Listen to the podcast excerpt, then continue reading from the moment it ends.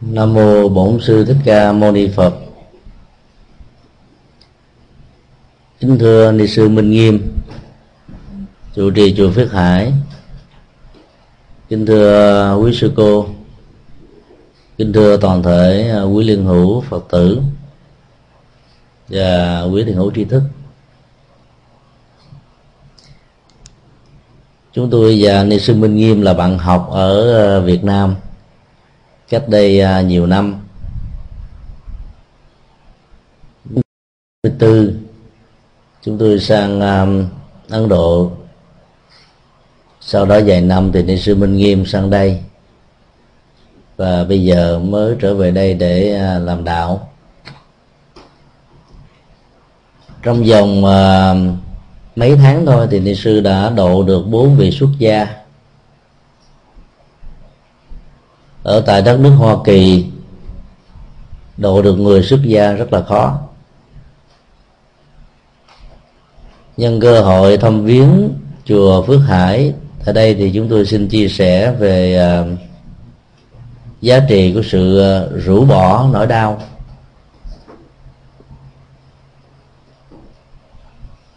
Rũ bỏ là một động tác mà tính cách um, lắc đẩy tay rất là mạnh. Sàng lọc những thứ nào mình không cần thiết đó đẩy nó ra bên ngoài cho rơi rụng đi. Thỉnh thoảng đó, rửa bỏ còn là một cái động tác mà mình phải dùng tay hoặc thật là mạnh để quẳng ném một cái gì đó ra khỏi cái sự dính mắc của lòng bàn tay tất cả những à, nỗi đau, sự phiền muộn, những điều không như ý đó, nó bám vào ở trong à, dòng cảm xúc, trong đời sống, trong sinh hoạt của con người. Như là những à, quán tính của phong tục tập quán, như là thói quen của bản thân.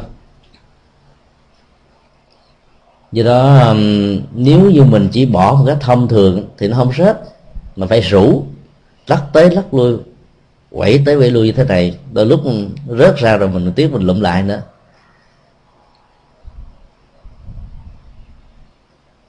Truyền thống tâm linh của nhà Phật xác quyết, rất rõ là mỗi khi ờ, chúng ta ký ức về ờ, một nỗi đau nào đó trong quá khứ đó, thì nỗi đau đó ờ, tái xuất hiện. Nó có mặt với mình như là một sự bế tắc và mỗi khi những cái tâm trạng như vậy nó trỗi dậy hay là hiện về với hiện thực đó, chúng ta phải rũ bỏ nó. Những gì dính ở trên à, lòng bàn tay rũ rất là dễ. Hoặc là dính ở trên cơ thể đó mình chỉ cần lắc nhảy là có thể rớt còn là dính ở trong tâm khảm đó, rủ một cách bình thường không đạt yêu cầu. Do đó là mỗi một cái nhận thức sáng suốt của con người có sự hướng dẫn của tự giác đó sẽ là một động tác của sự rũ bỏ. Mỗi khi mình nhìn thấy được một cái gì đó nó không có giá trị cho đời sống an vui hạnh phúc đó, thì việc nắm giữ nó đó là một nỗi đau. Trong tình huống như vậy không còn cách nào khác là chúng ta phải buông bỏ nó thôi. Trở thành một người xuất gia là một sự rũ bỏ tất cả những thói quen của người tại gia. Thói quen đó nó có mặt với chúng ta không chỉ mấy mươi năm có mặt ở trên cuộc đời này. Nó còn à, gắn kết với chúng ta từ nhiều đời kiếp về trước. Nghề và nghiệp được nói trong ngôn ngữ của tiếng việt rất là sâu sắc và ảnh hưởng phật giáo rất nhiều trong khái niệm này, chúng ta thấy là mỗi một nghề là cả một chuỗi tiếp nối của tất cả các nghiệp. Được lập ly lập lại một cách có ý thức. Với niềm đam mê, với lý tưởng, với nguyện vọng, với sở thích, với sự nỗ lực, với sự bền bỉ.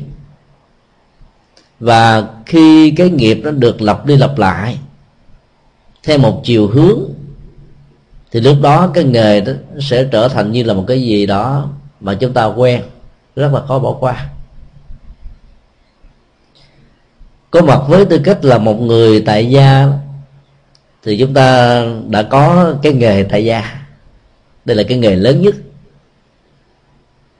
Bản chất của đời sống tại gia được à, đức phật phân tích là được sự đùm bọc dưới một mái ấm gia đình mái ấm đó thì phải có mái che. Ở trong nhà có các vật dụng giường ghế bàn và tất cả những ờ, phương tiện tiện nghi khác để có thể mang lại những sự thoải mái và hạnh phúc thuộc về giác quan. Chúng ta có mặt ở trong cuộc đời kể từ ờ, tuổi 18 trở lên đó, là bắt đầu mình ờ, đi vào trong xã hội với những sự cài. Những nước thuộc về thế giới thứ ba, khổ, khó khăn là họ về kinh tế đó, thì nhiều người đã phải cài ở cái tuổi mà lẽ ra đó. Tính cách thơ ngây của trẻ thơ đó cần phải được học, hưởng được những trạng thái an lạc hạnh phúc nhất thì họ là phải chân lắm tay bùn phụ giúp mẹ và cha, cho nên cài từ thể nhỏ. Ở đất nước hoa kỳ này thì ờ, phương tiện nhà cửa thì đủ đầy. Mà con người cài cực hơn phần lớn các quốc gia khác. Cài từ sáng cho đến chiều tối để có được một mái ấm gia đình. Và như vậy nó là tất cả những sự chắc chiêu, cũng như là những ờ, nỗi niềm hạnh phúc nó bù đắp lại những năm tháng gian lao cực khó và khi mình à, cảm nhận cái mái ấm gia đình nó như là cái thành quả đáp ứng lại những gì mà mình đã nỗ lực một cách chân chánh đó, thì nó sẽ dẫn đến một tâm đức tâm lý là bám lấy vào nó như là một niềm vui. Cho nên tất cả những gì chúng ta có được ở trong cuộc đời nó đều ít nhiều dính và gắn với cái sự à, vướng của chúng ta ở trong à, cuộc sống cái vướng đó một cách rất là hiển nhiên. Tại vì không có nó đó, thì đời sống tại gia nó sẽ mất đi tiện nghi. Và mất đi tiện nghi được xem như là không có được hạnh phúc giác quan và ở một phương diện nào đó được đồng nghĩa như là không có hạnh phúc. Rũ bỏ nỗi đau đối với những người xuất gia nó bắt nguồn từ à, một thái độ liên hệ đến lý tưởng thái độ này nhìn thấy rất rõ rằng là tất cả những cái có được về phương diện tiện nghi vật chất đó, chỉ là một phần của đời sống, và nó không phải là tất cả. Khi nhìn thấy được rằng là gia tài sự nghiệp, tiền bạc, tiện nghi đủ đầy, chỉ là một phương tiện và nếu sử dụng chúng đó, một cách đúng phương pháp thì hạnh phúc sẽ có mặt, còn sử dụng sai phương pháp sẽ sẽ dẫn đến nhiều nỗi khổ đau cho nên con người bắt đầu chọn lấy cho mình một lý tưởng, và lý tưởng đó là rũ bỏ nỗi đau tại gia. Trong thời đại của đức phật, có một vị quan rất là liêm khiết. Sự có mặt của ông ở trong triều chính đã mang lại sự bình an, công bằng, xã hội cho rất nhiều thành phần khác nhau dĩ nhiên là những nỗ lực chân chánh như vậy sẽ để lại rất nhiều sự khó khăn cho những người không liêm chính. Và do đó, những cuộc thanh toán, sàm tấu đã diễn ra. Sống ở trong một trạng thái thất điên bát đảo, ba chìm bảy nổi tám lên đên. Ông cảm nhận rằng à, đời sống của người tại gia, mặc dù làm hết mức, đóng góp hết cả tấm lòng bằng trái tim bằng nhận thức sáng suốt, bằng lương tâm. Ấy thế mà hạnh phúc vẫn không có được như ý mình muốn. Nhân tình cờ, được bạn rủ đi nghe đức phật thuyết pháp. Ông nhận thấy được những cái giá trị tâm linh và sự an vui hạnh phúc về đời sống tĩnh tại của tâm. Có một giá trị rất là sâu sắc và từ đó ông đã phát tâm trở thành người xuất gia, rũ bỏ hết tất cả các hạnh phúc thuộc về thế trần. Nếu như khi còn là một vị quan trong triều đình, ông năng động và có mặt khắp mọi nơi mọi chốn như là bao công, thì khi trở thành một người xuất gia đó, ông trở thành một con người rất là lặng lẽ.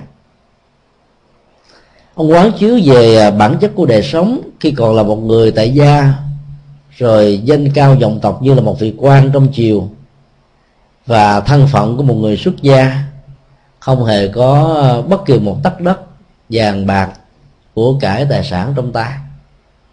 Sống chỉ có ba chiếc y mỗi buổi sáng hành khắp, đi vào các làng xóm, gieo duyên cho quần chúng phật tử trồng các ruộng phước, trở về thực tập, rồi chia sẻ các giá trị thực tập của mình cho tha nhân. Tất cả những buổi pháp thoại được đức phật giảng đó, ông đều có mặt và người ta nhìn thấy ông ngồi ở một cái gốc cây rất là lặng lẽ. Lúc nào miệng cũng nở những nụ cười. Mỉm chi? Các vị xuất gia trẻ nhìn thấy cái cảnh trạng như vậy đó, thắc mắc gì lắm? Có người đã nghĩ ờ, bằng những thái độ rất là cắt cớ. Không biết ông thầy này ông có bị man man hay không? Tại sao ông cứ ngồi lặng lẽ dưới gốc cây cười thầm một mình? Một lần nọ sau khi ờ, pháp thoại đã được kết thúc thì các vị xuất gia trẻ này đến gặp đức phật và hỏi rằng là có một vị tỳ kheo lớn tuổi lặng lẽ ngồi dưới cây.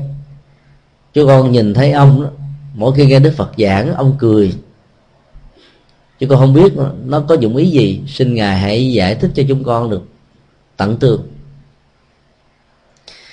lúc đó đức phật mới kể lại cái hoàn cảnh ở trong ờ, chiều chính, những đóng góp của ông. Thái độ cương trực, bản lĩnh, vô ý. Nhưng bên cạnh những giá trị đóng góp đó đó, biết bao nhiêu là sự rắc rối phiền muộn đã đến với ông ở trong cuộc đời. Rồi khi trở thành một người không có tất đất trong tay, thực tập, thì giá trị an là hạnh phúc nó có được gấp là trăm lần so với cái thời gian mà ông có mặt với tư cách là một vị quan trong chiều cái sự so sánh uh, thầm lặng ở trong tâm của ông làm cho ông phải mỉm cười. Vì ông cảm thấy được cái hạnh phúc nó dân tràn lớn lắm. Và đó là lý do tại sao ông trở thành người xuất gia. Nếu chúng ta làm một ờ, công việc so sánh đối chiếu theo ờ, các cái phép tính căn bản là cộng trừ nhân chia thì à, các hạnh phúc giác quan mà người thế gian tiếp nhận đó, có thể làm cho họ cảm thấy là hạnh phúc nhất ở trên cuộc đời. Và thiếu vắng những thứ này được xem như là mất hạnh phúc. Nhưng bản chất của những hạnh phúc đó đó nó mang tính điều kiện. Khi nó hội đủ các điều kiện đó, thì làm cho mình hân hoan vui vẻ. Còn nếu nó bị trao đảo do những biến cố trong xã hội ảnh hưởng của nhiều khuynh hướng cũng như là nền kinh tế khác nhau đó thì bản chất của hạnh phúc này nó mất bên và do đó hạnh phúc đó không phải là hạnh phúc tuyệt đối. Trở thành một người xuất gia là đồng nghĩa với sự rũ bỏ các thói quen của người tại gia. Và ông này rất may mắn bởi vì uh, tất cả những thăng trầm vinh nhục ở trong cuộc đời đó đã làm cho ông thấm thía cái tính cách nhân tình thế thái và khi con người trải qua hết tất cả những kinh nghiệm như thế đó thì người ta rũ bỏ rất là nhanh.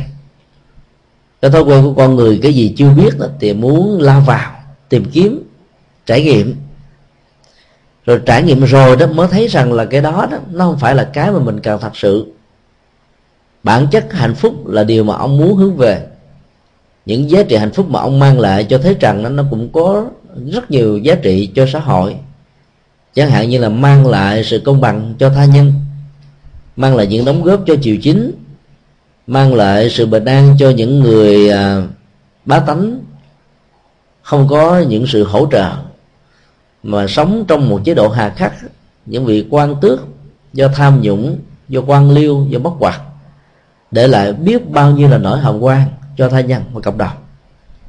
Đóng góp về phương diện như vậy đó dĩ nhiên mang lại rất nhiều giá trị nhưng kể từ khi trở thành một người xuất gia đó, thì ông mới thấy rằng là cái sự rũ bỏ của ông đó là một nhu cầu. Và cảm nhận được giá trị của sự rũ bỏ đó, cho nên ông cảm thấy là cái giá trị đó nó sâu lắng, nhẹ nhàng, thư thái, rất là nhiều. Và đây chính là lý do mà ông đã cười mỉm chi trong ờ, những thời pháp. Chứ không phải là người bị tâm thần manh ba một mình cười, một mình tâm sự, một mình đọc thoại bản chất của sự tự sự trước nhất nó được diễn ra như là một uh, bản kịch. Mà trong đó đó mình là người viết kịch bản mình cũng là người đạo diễn mình là diễn viên mình đối thoại một mình thôi giải quyết vấn đề một mình tạo ra kịch tính một mình rồi giải quyết hết tất cả những kịch tính đó theo cái cách suy luận của riêng mình và trong những lúc mà chúng ta đọc thoại như thế đó thỉnh thoảng chúng ta cười một mình nói một mình buồn một mình. Tất cả những dòng cảm xúc thăng trầm lên và xuống như thế đó được đạo Phật sánh ví như là bản chất của sự không đạt được hạnh phúc. Hạnh phúc trước nhất theo Phật giáo là một nghệ thuật thăng bằng cảm xúc. Làm chủ được dòng cảm xúc là chúng ta làm chủ được vận mệnh của mình. Dòng cảm xúc đó, thường có khuynh hướng chạy theo và bị lệ thuộc vào môi trường và hoàn cảnh. Ngày hôm nay ở tại thành phố này thì khí trời rất là oi bức trên 100 độ F. Có mặt ở trong uh, chùa hay là trong một ngôi nhà với sự hỗ trợ của phương tiện điều hòa không khí chúng ta cảm thấy đỡ hơn. Nhưng nếu có mặt ở bên ngoài sân thì sự nóng bức này làm cho mình rất là ngột ngạt và khó chịu. Như vậy là từ một cái môi trường hoàn cảnh nóng bức ở bên ngoài, nếu chúng ta vào bên trong để ẩn náu đó, thì trạng thái thoải mái sẽ được diễn ra. Và cái đó đó có thể được hiểu nôm na như là hạnh phúc giác quan. Giác quan ở đây liên hệ đến thân thể của mình với những sự xúc chạm toàn thân với bầu không khí và nó đưa lên não cho chúng ta về một cái cảm giác rằng là chúng ta cảm thấy thoải mái hân hoan và do đó đó, tính điều kiện ở đây là phải có một cái máy AC mà như ngày hôm nay chúng ta thấy tại chùa, mặc dù có mở máy AC nhưng mà có lẽ là chức năng của cái máy này nó hơi bị trục trặc. Cái độ mát đó nó vẫn không đầy đủ, cho nên cái tính điều kiện để mang lại sự thoải mái đó, nó vẫn chưa đáp ứng được cái sự thoải mái một cách lâu dài cũng tương tự như thế đó khi mình nhìn thấy được rằng là tất cả những cái tiện nghi trong đời sống xã hội đó, là một phương tiện một công cụ để mang lại chúng ta hạnh phúc thì ngay lúc đó đó nó tạo theo rất nhiều sự ràng buộc những trói buộc. Vì các điều kiện này nó có được là nương vào các điều kiện khác mà thành rũ bỏ các điều kiện đó đó thì ờ, cái kết quả của sự tiện nghi cũng như là mang lại hạnh phúc nó không còn nữa do vậy mà những người xuất gia theo tinh thần Phật dạy đó, trước nhất phải là cái người cảm nhận được các giá trị chân lý về đời sống tâm linh. Nó vượt lên trên tất cả những giới hạn thường tình của một đời sống tại gia. Và đây phải là một sự lựa chọn rất là khó khăn. Đối với một người xuất gia đó thì à, cái tâm niệm ban đầu đến với Phật giáo, với hình thức là một người hành giả đó, đóng một vai trò quan trọng hơn bao giờ hết. Động cơ và thái độ xuất ly trong tình huống này, nếu được hướng dẫn bằng con đường tâm linh để rũ bỏ các thói quen và những nỗi đau đó, thì cái giá trị của nó sẽ bền bỉ với chúng ta rất là nhiều. Nó trở thành là một cái nguồn động lực để đẩy mình tới phía trước, giúp cho mình vượt qua được những khó khăn và những cái khó khăn này đó, như là những thách đố, và nếu không thành công đó thì con đường tiến triển tới tâm linh đó có thể gặp những trở ngại. Trong Phật giáo có một cái câu mà chư tổ đã dạy để giúp cho người xuất gia rũ bỏ được những thói quen thế gian đó một cách dễ dàng, bằng cách là hàng ngày cũng như là hàng giờ, lúc nào cũng tâm niệm rằng là xuất gia như sơn thành phật hữu dư tức là duy trì cái trạng thái thái độ, hành động, sự thực tập. Như là lúc mới bắt đầu xuất gia, thì việc thành được đạo quả vô thượng bồ đề, tức là thành phật đó, không phải là khó khăn lắm. Trong lúc mà chúng ta chọn lấy cái con đường tâm linh, thì tất cả những cái thao thức ở trong cuộc đời được đổ dồn tạo thành một cái sức ép rất là mạnh. Và nếu như buộc chúng ta phải duy trì cái trạng thái tại gia thêm một ngày, một tháng nào nữa đó, thì trạng thái bức rứt, khó chịu đó, nó sẽ có mặt ở trong đời sống, ở trong dòng cảm xúc của mình. Thì lúc đó chúng ta biết rằng là cái hạt giống của sự xuất gia nó đã đến lúc chín mùi. Và người đó không còn cách và sự lựa chọn nào khác là trở thành một người rũ bỏ các hạnh phúc thuộc về thế gian, để tìm kiếm các giá trị hạnh phúc, mặc dù đơn giản hơn, nhưng lại có giá trị tâm linh và giá trị sâu lắng hơn. Và nó hạn chế một cách tối đa các tác động ngoại tại của duyên, môi trường và hoàn cảnh. Lúc mà chúng ta mới bắt đầu à, trở thành một người xuất gia đó, thì sự tinh tấn, lòng thao thức, hành trì trở thành là mãnh liệt hơn bao giờ hết. Và phải duy trì cái trạng thái đó một cách lâu dài. Thì giá trị thực tập đó mới bắt đầu trở thành có an lạc và hạnh phúc trong bất cứ một động tác thực tập nào của bản thân mình. Khi bắt đầu vào chùa đó thì chúng ta sẽ bắt đầu à, trải nghiệm qua những cái test các cái test này là chủ yếu để giúp cho mình rũ bỏ được cái tôi. Theo phật giáo đó, thì hạnh phúc lớn nhất của con người là làm thế nào để cho hình ảnh và tàn dư của cái tôi đó được chuyển hóa đến tận gốc rễ của nó. Ở ngoài xã hội, người có cái strong personality nhiều chừng nào đó thì được con người trọng vọng chừng đó tại vì nó gây cái ấn tượng. Từ đó có một cái bản lĩnh có một cái ờ, nhân cách riêng, có một cái thái độ, có cách ứng xử, và từ đó nó có thể tạo ra rất nhiều sự sáng tạo. Trên những cái cái nhân cách mà tạo sự sáng tạo như vậy thỉnh thoảng nó cái tôi nó trở thành như là cái trục xoay, như là cái chiếc bản lề của cái cửa, và nó làm cái công việc đóng và mở, đưa người vào và mở cửa cho người ra. Chính vì vậy mà nó có có khuynh hướng bám víu các thành quả mà do sự đóng góp của nó đạt được ở trong đời sống của con người. Thì cũng như thế đó cái tính cách mà của con người đóng góp tạo ra những cái giá trị đó nó làm cho cái tôi nếu không khéo đó, được trương sinh được giãn nở được to lớn được phát triển. Và như vậy những năm tháng đầu đó, khi vào chùa đó, thì chúng ta phải thực tập để rũ bỏ cái tôi này mà nếu sự thực tập rũ bỏ đó không thành công đó thì con đường tiến ở trên tâm linh sẽ không đạt được bao nhiêu. Những bài thực tập đầu tiên rất là quan trọng.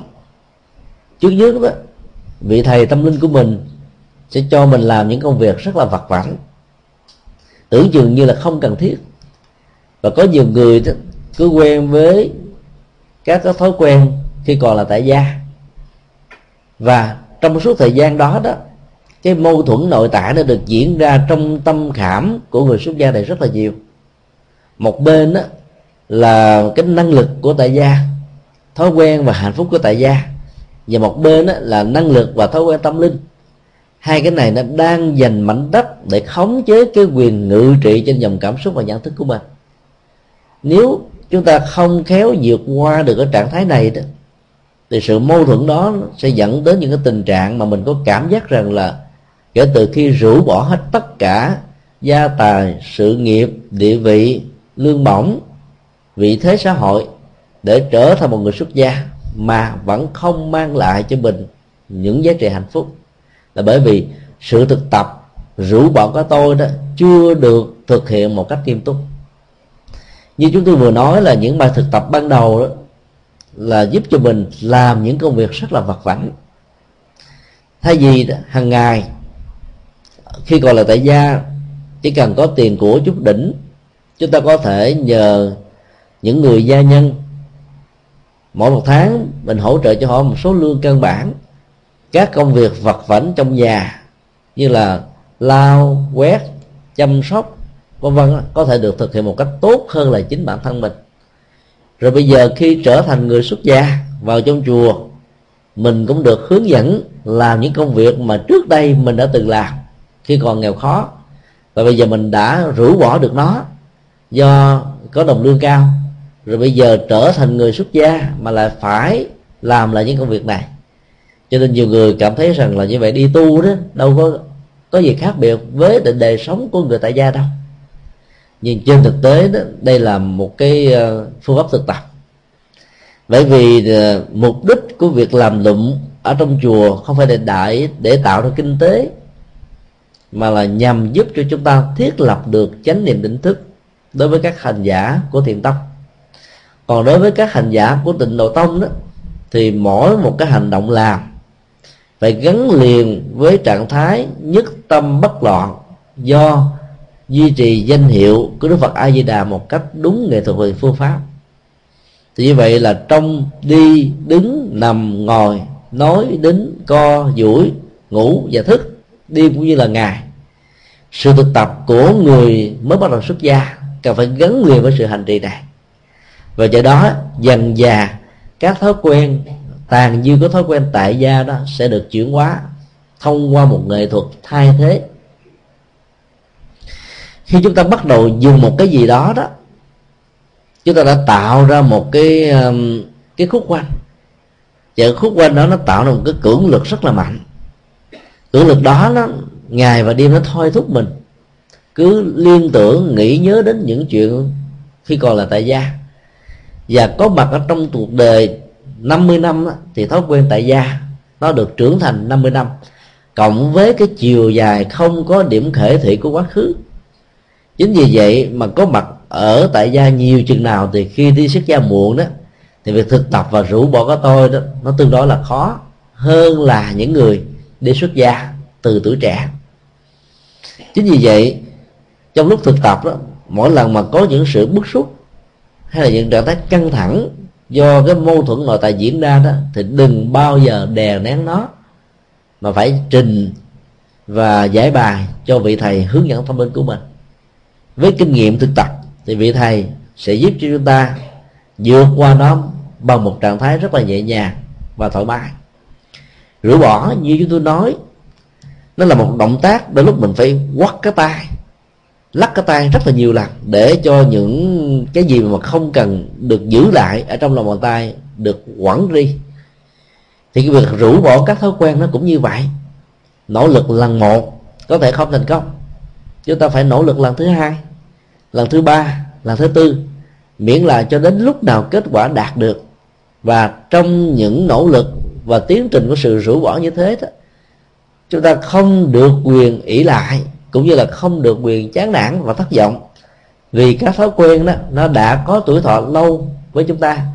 Trong đó con đường tâm linh đó, thì mới bắt đầu được chống nợ thì trong sự bỏ và nắm đó thì cái nắm nó vẫn có một cái thói quen và sức mạnh nhiều hơn là sự rũ bỏ. Vì nắm đó nó có những lý do về gia đình về xã hội về cá nhân và tổng hợp hết tất cả những cái thế này. Trong cái đó sự rũ bỏ phần lớn nó nó nó thường phát xuất từ động cơ và thái độ tâm lý. Vì mình thấy rằng là giữ những thứ này đó, nó không cần thiết. Và đôi lúc nó không có giá trị tâm linh cao. Cho nên mình đã không tiếc nuối nó để mà rũ bỏ nó một cách an toàn. Do vậy là trong tiến trình của sự rũ bỏ, đừng bao giờ tạo ra các cưỡng lực và sự ép chế. Bản chất của sự ép chế và cưỡng lực đó, nó được hoạt động như là một sự thay hình đổi dạng của lòng sân. Đè nén một cái gì đó một cách lâu dài đó, thì sự rũ bỏ đó đó, nó trở thành như là thuốc giảm đau. Uống vào, cái sự rũ bỏ, thì các cơn đau nhất và những cái thói quen về thế gian đó có thể được vượt qua một cách dễ dàng. Nhưng về lâu, về dài đó, nó có thể gốc rễ của nó còn nguyên. Và đến một lúc nào đó, sự chán nản, thất vọng, trỗi dậy hoặc là những cám dỗ có thể xuất hiện một cách tình cờ hay là cố ý, thì sự rũ bỏ kia đó, nó trở thành gặp rất nhiều chú duyên. Do đó, trong sự rũ bỏ đó, chúng ta thường phải có nghệ thuật thay thế, bỏ một cái gì đó ra bên ngoài một cách tầng gốc rễ của nó, khó hơn là thay thế một cái khác vào, lấp lấy cái chỗ, và do đó nó không còn cái chỗ để chứa đựng những cái khác chúng ta thử hình dung những cái bàn ba chân và bốn chân. Ví dụ như cái bàn ở trước mặt chúng tôi. Nếu quý vị để cho chiều cao của các cái chân này nó, nó khác nhau thì lúc đó độ khập khểnh lên và xuống như thế này chắc chắn phải có. Chúng ta chỉ cần làm công việc là dùng một cái giấy cạc tông hay là một cái miếng gỗ nhỏ miếng gạch. Nói chung là cái gì mà độ dày của nó đó nó có thể bằng với cái độ học hẳn của cái chân hay là hai trong bốn cái chân. Và khi chúng ta chim vào như thế đó, thì cái độ trong trên của các bạn không còn nữa. Do đó, thay vì dùng cái tay của mình tạo ra một cái lực đì bám vào cái thành bàn, giữ thật là lâu, thì cái ghế, cái bàn đó đó cũng có thể không bị chông chặt do sự cưỡng và nỗ lực một cách căng thẳng của chúng ta. Kết quả là có, nhưng cái sự mỏi mệt và đau nhức bàn tay cũng theo đó mà phát sinh trong cái đó, rũ bỏ những giá trị phàm tục đối với người xuất gia không phải là động đắc như thế, mà làm thế nào để chiêm một cái có giá trị về tâm linh, có giá trị về đạo đức vào ngay trong cái tâm khảm của con người, để cho tâm khảm đó không còn chỗ để chứa đựng những cái thuộc về thế gian. Và nghệ thuật duy trì được cái tâm ban đầu trong lúc xuất gia như thế này sẽ giúp cho hành giả tiến rất nhanh và rất là xa. Chúng ta thấy là những người xuất gia từ thể nhỏ đó có một giá trị lớn, nằm ở chỗ là các hạt giống của thế gian rất là ít. Cho nên sự rũ bỏ của đó có thể rất là nhanh chóng.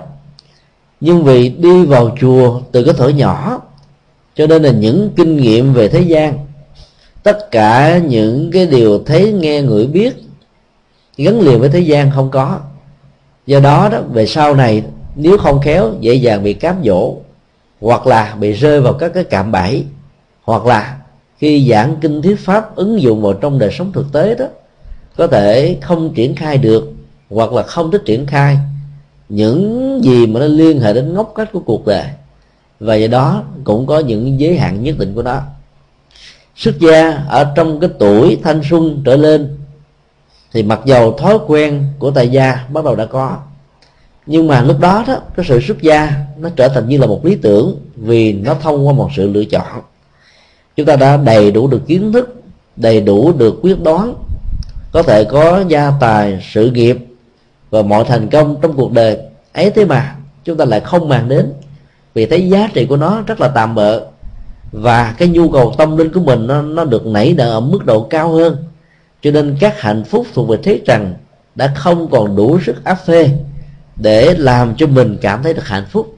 Chính vì thế mà sự lựa chọn về khuynh hướng tâm linh để trở thành một người xuất gia đã được diễn ra. Mặc dầu đó khi mà quyết định chọn lựa con đường tâm linh như vậy đó thỉnh thoảng một số người xuất gia đã gặp rất nhiều các nghịch cảnh. Nghịch cảnh lớn nhất không ai khác hơn là chính người thân và người thương của mình. Chúng tôi đã từng xuất gia cho được 19 vị và cũng đã cảm nhận được những khó khăn mà những người đệ tử của mình đã phải trải qua. Chư tôn đức tăng và ni, trong lịch sử phát triển của phật giáo trải qua các quốc gia và các triều đại, đã xuất gia cho hàng ngàn hàng ngàn, hàng triệu triệu những con người có những nhu cầu tâm linh cao và trong số đó đó có thể nói là từ 60 cho đến 80 phần trăm các tình huống xuất gia trải qua rất nhiều các nghịch cảnh do chính người thân ruột thịt của mình. Lần um, 2004 2005 và kỳ này là 2007 ba lần có mặt tại Hoa Kỳ chúng tôi đã có cơ hội tiếp xúc được khoảng ba mươi mấy người có thái độ và tâm lý muốn xuất gia để hành đạo ba năm trước gặp họ cái thao thức cũng rất là lớn. Đến năm 2005 gặp lại, thao thức đó vẫn còn. 2007 thao thức đó vẫn không hề lai chuyển. Ấy thế mà họ vẫn còn nguyên cái tư thế và hình thù của một người tại gia. Tìm ra thì mới biết được rằng là trong những hoàn cảnh như vậy đó, người thân vì thương và do vì thương thiếu phương pháp cho nên cảm thấy rằng chuyện đi tu của họ là không cần thiết, cho nên đã nỗ lực để ngăn cản cho họ không nên trở thành một người xuất gia. Các ngăn cản đó đó, nó thường có nghệ thuật và nó có bài bản, nó có logic, có lý luận, có sự kiện, có dẫn chứng, có minh họa. Chẳng hạn như là khi những vị đó chứng kiến một vài vị tu không thành công, kể lại rằng là khi vào chùa rồi cái vị sư cô đó hay là vị thầy đó không có chỗ ở, vào chùa hội gặp muôn vài những khó khăn. Rồi cuối cùng tu được vài ba năm cũng trở thành người tại gia trở lại. Và do đó công ăn việc làm mất đi hết tất cả. Thì giá trị của sự rũ bỏ như thế đó, liệu nó có thật sự có ý nghĩa hay không? Hoặc là dẫn chứng những sự kiện mà bản chất của một số vị đi tu, theo tính cách tâm lý là ẩn dương nương phật vì nhìn thấy ở cõi đời ô trượt này rất nhiều những khó khăn. Cho nên khi đi xuất gia đó thì sự thuận lợi nó có. Và do đó người đó cũng không khá hơn gì so với sự thực tập của một người tại gia. Chính như vậy mà những cái hình ảnh đó, đó đã làm cho người thân của những người đã xuất gia đang xuất gia hoặc là muốn xuất gia đó có một cái cảm giác ê chề chán nản. Và từ đó đó họ đã cố gắng thuyết phục để cho người thân của mình không nên quyết định trở thành một người tu. Những người tu thất bại ở trong chùa là chuyện không thể tránh. Bởi vì cái thói quen của tại gia như chúng tôi nói, có mặt ở trong cuộc đời này bao nhiêu năm đó, thì nó cũng lớn với mình bấy nhiêu năm. Có người có lý tưởng, nhưng mà vì thiếu sự thực tập hoặc là có thực tập mà thiếu phương pháp thực tập hay là có phương pháp thực tập mà lại không có thầy giỏi bạn làm để hướng dẫn, để nâng đỡ, để dìu dắt? Thì sau một thời gian thực tập đó cảm thấy rằng là mình không có tiến bộ nhiều. Cho nên quyết định trở lại đời sống của người tại gia. Và những chuyện như thế đó thì ở hải ngoại rất là nhiều. Vì sau khi xuất gia tại hải ngoại đó, các hành giả xuất gia gặp khó khăn hơn là xuất gia tại Việt Nam, với một lý do căn bản là ở tại đây đó, các trường lớp Phật học không được đầy đủ. Học phần lớn chỉ học với một vị thầy của mình. Bây giờ thì có phương tiện của internet, có hàng trăm ngàn các quyển sách, có vài chục ngàn các bài nghiên cứu về Phật học được viết bằng nhiều ngôn ngữ, nhiều thể loại khác nhau. Do đó, nếu chúng ta có chí nguyện, có tấm lòng, thì dầu không được học trực tiếp như là các tăng và ni những người mới bắt đầu phát tâm đầu Phật ở Việt Nam thì chúng ta vẫn có thể hiểu được Phật pháp ở một mức độ căn bản có thể có. Nhưng phần lớn đó, thì người xuất gia tại Hoa Kỳ và các nước phương Tây nói chung đó là từ cái tuổi trung niên trở lên sau khi trải qua biết bao nhiêu là thăng trầm vinh nhục rồi từ đó họ rũ bỏ. Cho nên khi rũ bỏ thì họ lại rơi vào một cái thái độ hơi sai lầm một chút xíu là cũng rũ bỏ luôn kinh điển không muốn học gì hết. Cho nên cái nền tảng Phật pháp đó, đôi lúc nếu không được vững vàng thì cái con đường tâm linh của mình sẽ không được tiến xa. Chính vì thế sau khi xuất gia rồi đó giàu gặp khó khăn chúng ta vẫn cố gắng làm thế nào để duy trì việc nghiên cứu để thâm nhập được kinh tạng. Thực tập các khóa lễ ở trong các chùa dầu là ở tại nước Việt Nam hay là tại hải ngoại đó cũng chỉ làm quen được một số ít những bài kinh được Đức Phật nói mà thôi. Trong khóa tụng mà Phật giáo Việt Nam sử dụng trong nhiều thế kỷ qua, các hành giả tại gia và xuất gia hành trì chung một nghi thức. Và do vậy đó, thì phần lớn các nghi thức mà chúng ta đọc tụng chỉ giúp cho mình có một cái nhìn về sự thực tập ở mức độ căn bản nhất, chứ không phải là cần thiết nhất. Và do đó người xuất gia cần phải vượt qua khỏi các nghi thức.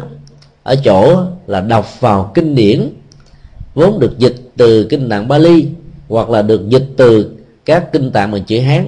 Đọc càng nhiều thì càng tốt. Cũng như các bác sĩ, trước khi ra làm việc, cần phải trải qua năm 10 năm nghiên cứu về các bệnh trạng. Và trước khi trở thành bác sĩ, cần phải trở thành là cái người đi thực tập để học hỏi các kinh nghiệm quý báu của những vị bác sĩ đi trước.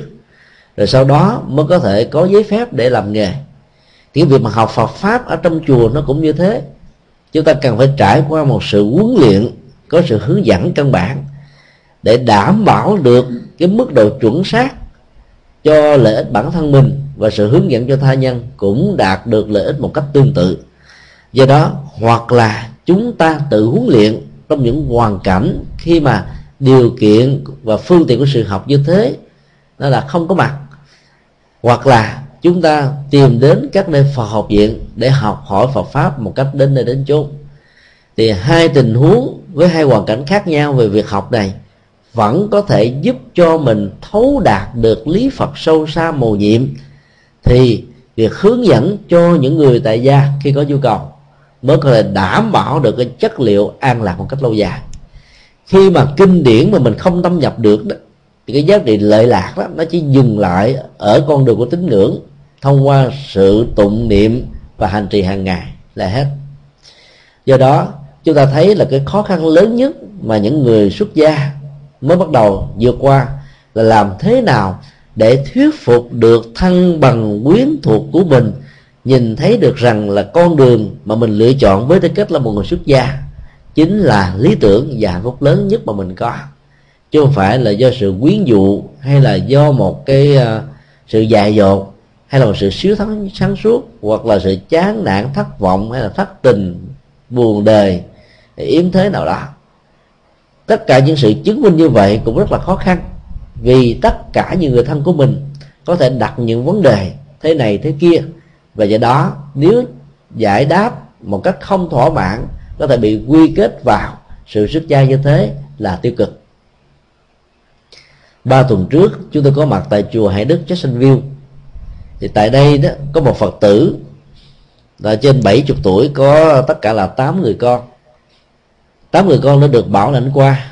Và trong số đó đó, có hai cô con gái, một người khoảng 33 một người khoảng 35 sau 3 năm định cư tại Hoa Kỳ, lại có nguyện vọng trở về Việt Nam để xuất gia làm neo tại đây được 3 năm. Mỗi tháng trung bình được khoảng chừng à, một ngàn rưỡi đến hai ngàn tiền lương. Sau khi trừ hết tất cả những cái phần mà khai thuế cũng như là những cái nhu cầu sử dụng khác, thì cô cũng còn lại khoảng trên dưới một ngàn đồng. Cái ngày mà cô trở về lại Việt Nam á, theo à, sự mô tả của người mẹ, là trong túi cô không còn đồng xu nào. Tìm ra thì mới biết được rằng trong suốt thời gian làm lụng với số tiền như thế đó, cô đã gỡ về rất nhiều ngôi chùa ở Việt Nam để cúng dường, để bố thí, để làm công tác từ thiện và xã hội. Và khi đi về lại Việt Nam đó, cô chỉ đưa một lý do là về thăm là những người bạn thân mà thôi. Nhưng không ngờ khi có mặt tại Việt Nam rồi thì cô gọi điện thoại báo cho gia đình biết là con sẽ không bao giờ qua nữa.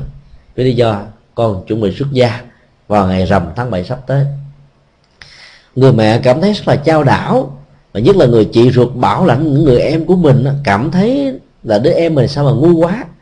Nhiều người cố gắng qua bên Hoa Kỳ này, thông qua con đường kết hôn giả, để tốn kém từ 20 cho đến 30 ngàn đô. Rồi phải làm lụng cài, thậm chí là hai ca mỗi ngày. Sau nhiều năm mới có thể trả được cái số tiền mà mình đã vay mượn để có mặt ở trên đất nước Hoa Kỳ này bằng con đường của hôn thú giả. Bây giờ em của mình được bảo lãnh qua, được cho nhà cửa ở, được nuôi ăn, không hề tốn kém một thứ gì. Có nghề nghiệp sẵn, mỗi tháng dư ra đến một ngàn ba như vậy, mà lại không muốn, mà lại muốn trở về Việt Nam, sống ở trong một ngôi chùa ở tỉnh Vĩnh Long rất là xa xôi và hẻo lánh. Hàng ngày, hàng giờ, phải cài sâu cuốc bẩm để làm kinh tế tự túc, rồi sau đó tu tập. Thì những người có cảm giác như thế, nó cảm thấy rằng là em và con của mình rất là ngu. Họ buồn dữ lắm. Và tới tâm sự với chúng tôi, yêu cầu chúng tôi bằng cách nào đó có thể thuyết phục được hai cô em của cô làm thế nào để cho họ trở lại đời sống của người tại gia. Sau khi để cho cô bày tỏ hết tất cả những nỗi đau và những nhận xét của mình, chúng tôi mới góp ý và phân tích rất là đơn giản như thế này có mặt ở đất nước Hoa Kỳ một quốc gia được gọi là có phương tiện vật chất và đầy đủ vật chất nhất nhì trên thế giới. Ba năm làm việc và làm từ ngay cái tháng đầu tiên đặt chân trên đất nước này. Ấy thế mà, người đó lại không màng đến các tiện nghi vật chất, dùng hết tất cả số lương của mình để làm việc tốt, việc lành, việc nghĩa. Thì như vậy là cái hạt giống xuất gia ở người này rất là cao. Do đó đó không nên để cho hạt giống đó đó trở thành là một người tại gia. Là bởi vì đó, phần lớn con người khi mà có nhiều phương tiện thì sự chấp trước vào các phương tiện đó nó nó diễn ra như là một thói quen. Còn tầng này người ta lại rũ bỏ được nó ở trên một cái phương tiện rất là đầy đủ. Do đó đừng nên cản trở cho hạt giống dày. Sau khi nghe nói như vậy đó thì cô vẫn không nguôi được cái thái độ và nỗi buồn của mình. Rồi cô cáo từ ra về. Mấy ngày sau, gọi là thọ lệ và chia sẻ với chúng tôi, giờ này thì họ rất là vui. Lúc đầu cảm thấy hơi bị sốc. Tới nhờ ông thầy giúp đỡ dùng không ngờ ông thầy còn suối thêm. Để tán đồng cho con và em của mình được đi xuất gia. Do đó, chúng ta phải nhìn thấy rất rõ cái hoàn cảnh cũng như là động cơ mà người thân quyến thuộc của mình phát tâm đi xuất gia. Nếu chúng ta thấy đó là động cơ tốt, đó là sự quyết định sáng suốt, thì chẳng những chúng ta không nên cản trở, mà ngược lại cần phải tạo rất nhiều điều kiện thích hợp để giúp cho người đó đạt được sở nguyện của mình. Những hạt giống như vậy là những hạt giống xuất gia lớn. Và sau khi đi tu, nếu có được sự hướng dẫn tâm linh một cách có phương pháp của những vị thầy tâm linh thì hạt giống tâm linh này đó sẽ có thể đóng góp rất nhiều cho cuộc đời. Do đó, cái sơ tâm ban đầu rất là quan trọng. Sơ tâm mạnh thì kết quả nhanh. Sơ tâm yếu đó thì tu một cách lề mề, dễ đãi. Và kết quả chẳng đến là bao. Rất nhiều người sau khi trải qua đời sống xuất gia ở trong chùa 5 năm 10 năm 20 năm 30 năm, sau đó trở lại đời sống của người thế gia là bởi vì cái động cơ xuất gia ban đầu không được mãnh liệt hoặc là giàu có mãnh liệt ở ban đầu nhưng là không duy trì được cái trạng thái mãnh liệt đó.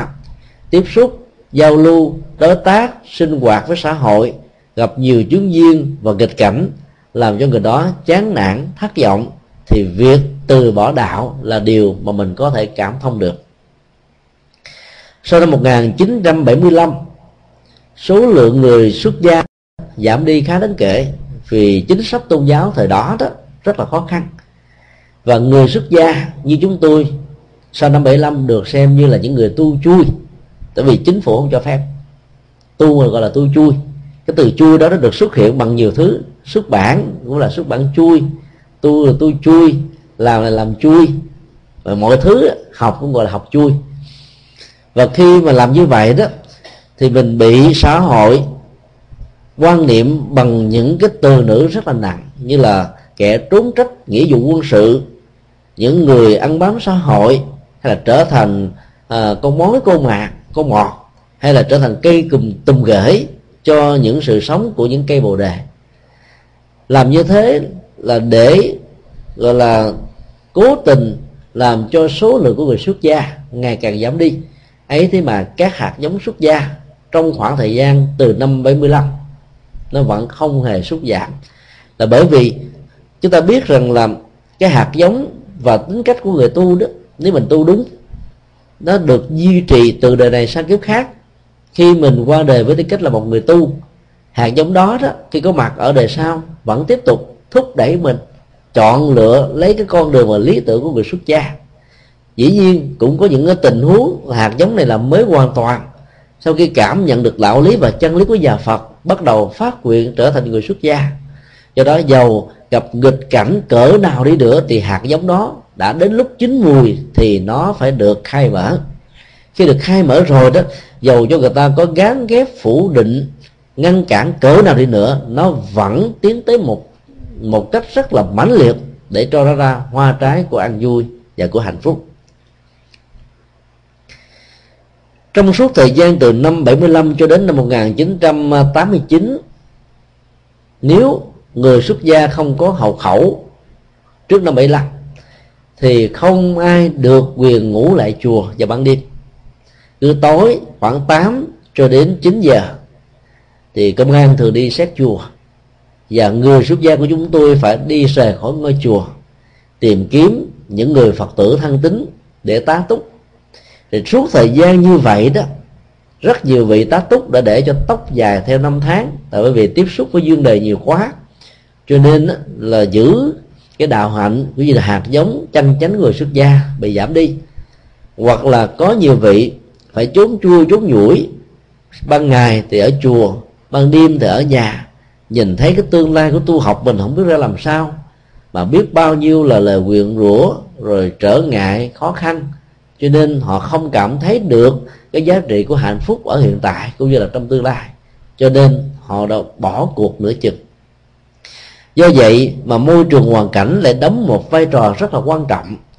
Ở trong kinh đức phật dạy, đạo tràng không nhất thiết là một ngôi chùa hay là một ngôi nhà, mà bất cứ là một cái địa điểm nào.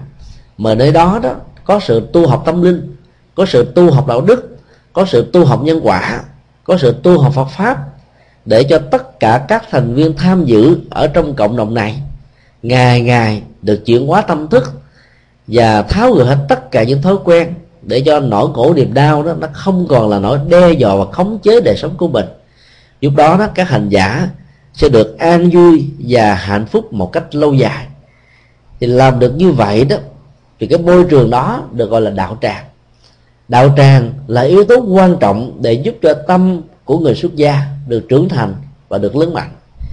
Chính vì vậy mà ở nơi nào đó, khi mà mình có mặt sự thực tập đó nó diễn ra một cách rất là tinh tấn. Ngày ngày mình được thăng tiến, niềm vui đó ngày được dân trào. Tất cả những nỗi khổ, niềm đau ở trong quá khứ đó, nó được rơi rụng. Thì lúc đó chúng ta phải tin và biết rằng đây chính là nơi mà mình cần phải gợi gắm cái ờ, cái tâm lực quyền lực để trở thành một người xuất gia.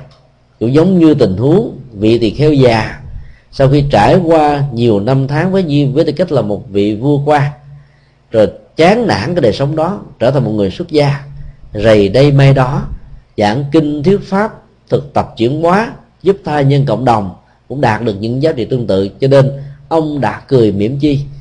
Cái động tác cười mỉm chi vậy như là một sự rũ bỏ, mà rũ bỏ một cách rất là nhẹ nhàng và thư thái, không hề tạo ra bất kỳ một cưỡng lực hay là một sự ép chế nào thì trong cái đời sống hàng ngày cũng như thế, chúng ta gặp rất nhiều những khó khăn, những trướng duyên những nghịch cảnh.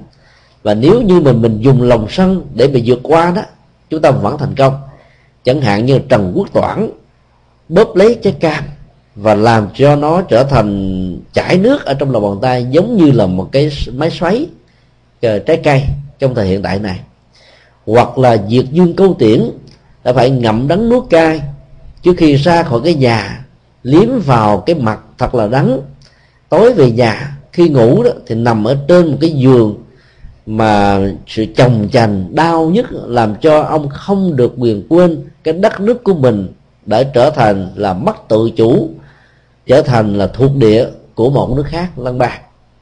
Rồi trong lúc ăn và uống, ông yêu cầu vợ của ông không bao giờ được nấu cơm chín. Phải phải nấu cơm sực sực ăn vào, đôi lúc đau bao tử, sình lên, sình xuống. Nhai đó thì hơi lâu, nuốt vào thì không ngon. Để cho ông không được quyền hưởng thụ hạnh phúc của riêng mình, để nhớ đến cái quê hương và tổ quốc, để chờ một cái ngày khởi nghĩa, giành lại độc lập và chủ quyền. Tất cả những cách thức như thế đó, người ta đã sử dụng như là một cưỡng lực của lòng sân. Và nhờ sử dụng cưỡng lực của lòng sân mà những nhà đấu tranh, những nhà uh, nỗ lực phấn đấu trong cuộc đời có thể đạt được những giá trị cần thiết. Nhưng đối với Phật giáo đó thì sự thực tập rũ bỏ đó đừng nên là một cưỡng lực. Vì bản chất của cưỡng lực là một loại thuốc giảm đau. Nó có thể có kết quả tức khắc cho chúng ta trong giai đoạn hiện tại nhưng trong tương lai nó dẫn đến những cái bế tắc khác. Và tình huống đó đó câu ngạn ngữ người Việt Nam nói thật là chẳng sai chút nào. Tránh vỏ dưa gặp vỏ dừa nghĩa là chúng ta ruồng bỏ cái nỗi khổ, niềm đau ở chỗ này để tìm kiếm những hạnh phúc ở chỗ khác với niềm hy vọng như vậy. Nhưng nếu như mình không thực sự đối đầu với nỗi đau đó, thấy rõ được gốc rễ của nó nằm ở chỗ nào, để tháo gỡ nó một cách có phương pháp và trình tự, thì đi chỗ khác đó, chúng ta cũng có thể vấp phải những khó khăn, những trở ngại một cách tương tự. Chuyện ngộ dân gian của Trung Hoa và Việt Nam có kể một câu chuyện mà chúng tôi tin chắc rằng là trong đây phần lớn chúng ta đều đã thuộc đều đã biết qua. Một đôi chim được xem như là đôi bạn chân tình con chim cú và con chim khách. Chim khách đó, có giọng nói có tiếng thoát rất là lạnh loi và mỗi khi đó, nó có bằng chỗ nào người ta có cảm giác rằng nó là dấu hiệu nó là niềm vui nó báo trước một cái gì đó có giá trị cho làng cho xóm cho người nghe được nó. Chính vì vậy mà người ta đã rất là hăng quan về sự có mặt của nó trong cuộc đời. Trong khi đó, cái phân biệt đối xử của con người thông qua mê tín và phong tục tập quán sai lầm cho thấy rằng là nơi nào có con chim cú kêu, thì nơi đó có báo hiệu của cái chết của bệnh tật, của tai ương, của tật ách, của những điều bất hạnh, của những nghịch cảnh, của những khó khăn ở trong cuộc đời. Do đó nơi nào nó có mặt á, người ta dùng dần ná dùng súng bắn dùng cung dùng ném đá để xua đuổi nó đi. Vì người ta không muốn tiếp nhận những nỗi khổ phiền não về gia đình và người thân của mình. Trong khi đó nhà Phật dạy rất rõ là bản chất của nhân quả đó. Tự nó định đoạt lấy tất cả mọi thứ hạnh phúc hay khổ đau. Chúng ta là kiến trúc sư của hạnh phúc thì chúng ta cũng chính là kiến trúc sư của khổ đau khổ đau hay hạnh phúc đều do tự chính mình.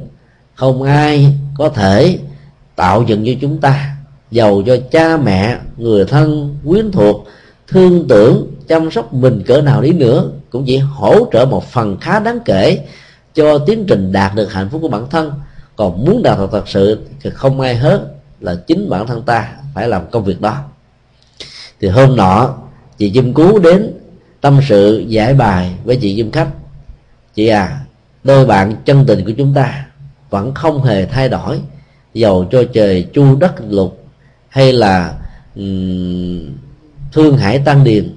Tôi hy vọng là tình thân của chúng ta vẫn tốt đẹp như là ngày hôm nào. Chim sáo nghe nói như thế rất là cảm động và nói tôi cũng tin như thế. Chúng ta sống hạnh phúc như là những người láng giềng của nhau. Chị dung cứu mới nói là trên mảnh đất bao la này, dưới bầu trời thênh thang này, không chỗ nào để cho tôi có đất để cắm dùi. Do đó dầu tình thân và sự cảm thông của chúng ta như là đôi bạn chân tình về tri kỷ, tôi cũng không còn cách nào khác là đành phải chia tay với chị. Tôi phải đi một nơi thật xa, một cái nơi mà tôi để quên hết tất cả mọi người ở trong cuộc đời này. Và chỉ khi nào làm được việc đó, thì hạnh phúc của tôi mới thật sự có chị em sáu nghe rất là ngạc nhiên. Khi nãy, tôi và chị mới vừa tâm đắc và tri kỷ với nhau. Thề non hẹn biển không bao giờ để cho cái tình thân này được tách ly mà bây giờ chị lại muốn chia tay với tôi. Lý do tại sao? Xin chị hãy giải bài. Cứu đã trả lời rằng là bất cứ nơi nào tôi có mặt, làng xóm và người dân đều cho rằng là điểm xấu. Cho nên nếu họ không đuổi tôi thì họ cũng giết tôi chết và do đó thà tôi đi trước để các cái sự giết sự đuổi sự uh, bất hạnh đó nó không có mặt ở trong cuộc đời. Suy nghĩ trong vòng tích tắc chim sáo đã đề nghị chim khách đã đề nghị thay vì chị đi đến nơi khác thì tôi khuyên chị là hãy thay đổi cái tiếng hót của mình. Bởi vì người ta ghét chị là do vì cái tiếng hót của chị làm cho họ có cái ấn tượng rằng mang lại sự bất hạnh đến. Bây giờ nếu chị thay đổi được tiếng hót, thì không cần thiết phải rời khỏi cái nơi này.